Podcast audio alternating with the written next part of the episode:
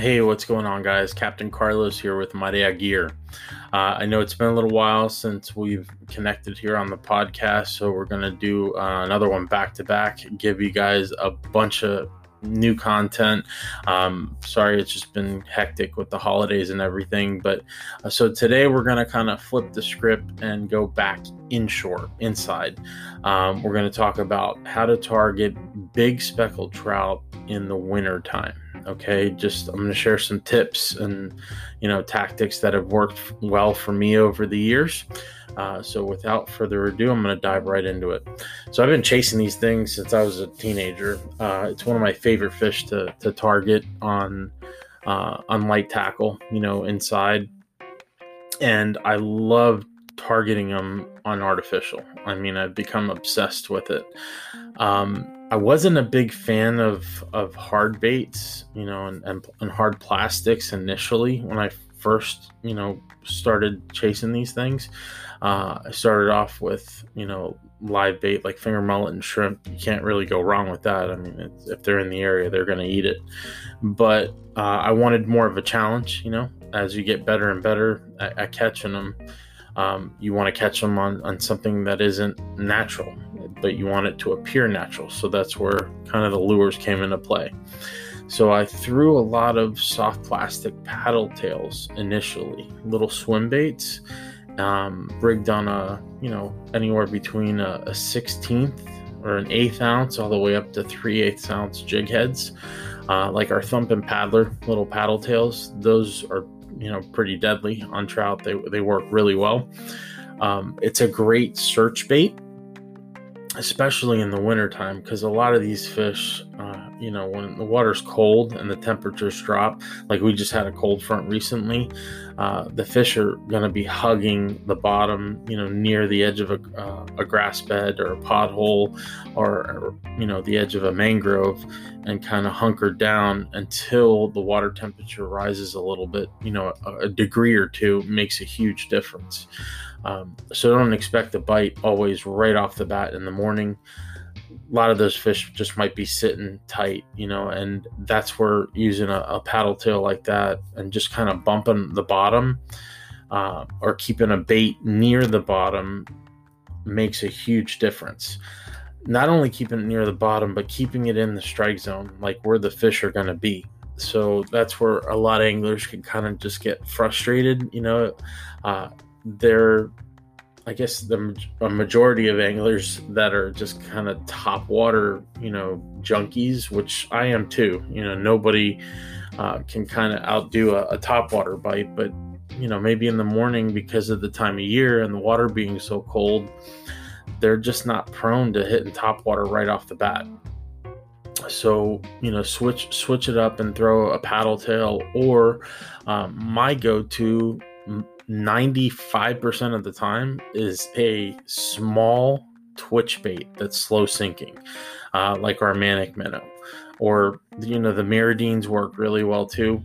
Um, I've used those and I've had very good success with them, but um, I just, I like using something small because this time of year, those big fish are eating small minnows, little mojaras, little pinfish, um, little pilchards, you know, or greenbacks like they call them on the West Coast, or whitebait.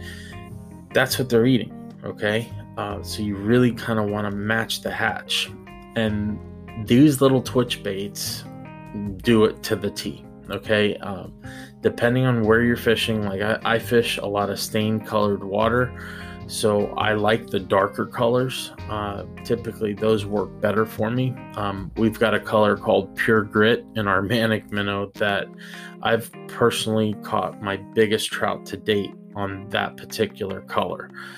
Uh, the fish was a little over 38 inches, so it was a, it was a nice, fat, big female uh, and I ended up letting her go. This was a, a, a few years back, but I'll, I'll never forget it because the way that that thing hit was mental. I mean, it was just awesome.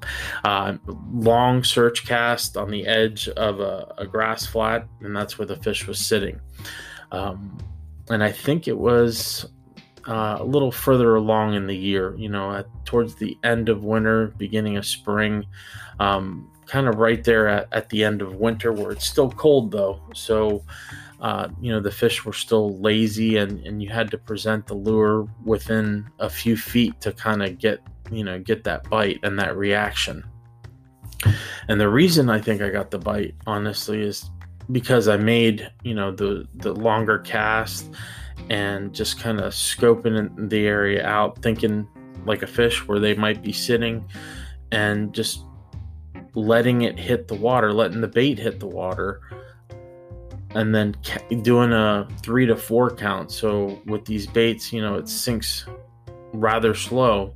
So you're kind of staying in that strike zone and it's just kind of, you know, drawing them in, so to speak.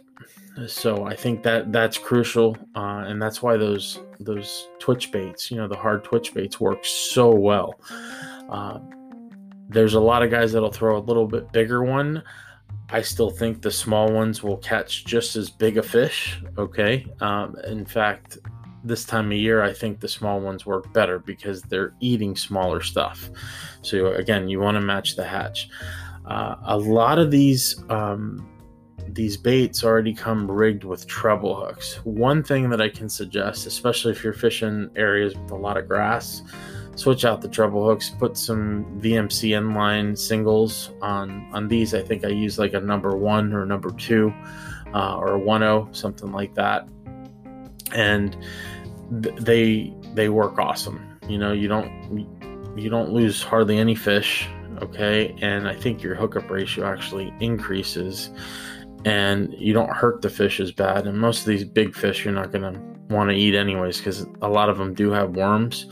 Uh, so I, I, typically throw them back, and you know that that's the that, that's the whole deal um, with you know the the population moving forward. You know, a lot of those bigger fish are the breeders, so you kill a big female like that, you don't want to really get rid of those genetics. You want them in the gene pool, so to speak. Um, I think I covered most of what I wanted to cover just in those those quick tips there. Uh, I guess one other thing that I can leave here uh, with you guys is when you're fishing and getting ready to fish and you're spooling up your reels, downsize the braided line that you're using typically. Uh, a lot of guys will use 20 or 30. I'm using 10, 10 pound braid uh, 10 to 15 pound braid, and that's a super thin diameter. It just peels off the the spool a lot quicker and easier, more fluid, and it cuts through the water better. So it's just the sensitivities enhanced that much more. So you downsize everything just a little bit. Once you become comfortable with it, it, it feels like an extension of your hand, you know. So um, hopefully you guys learned something here. Okay.